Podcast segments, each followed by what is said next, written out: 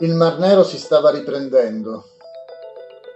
Il Mar Nero ora ha più delfini, granghi e gamberetti, creature che di solito non vivono in acque inquinate rispetto al passato, affermava Demokratizhna Ucraina, un giornale ucraino, qualche tempo prima dello scoppio del conflitto fra Russia e Ucraina. Anche il porto di Odessa, che di solito è considerato la parte più inquinata del Mar Nero, ha di nuovo una diffusa popolazione di cavallucci marini. Boris Alexandrov, direttore della filiale di Adiessa del Seas Biology Institute, ha detto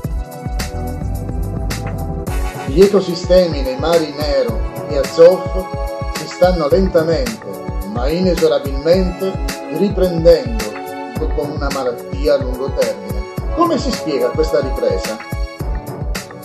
Science News osserva con la caduta del comunismo, le tensioni economiche in Russia, Ucraina, Moldavia, Romania e Bulgaria hanno drasticamente ridotto la spesa agricola per i fertilizzanti.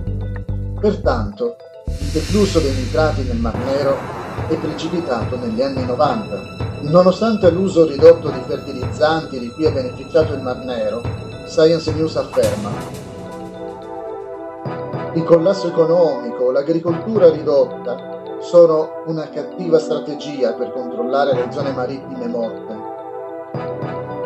Lawrence Mee, professore di politica marina e costiera all'Università di Plymouth, in Inghilterra, suggerisce dovremmo imparare a fare un'agricoltura un po' più intelligente, in modo da limitare il deflusso di quei fertilizzanti che nutrono l'inquinamento.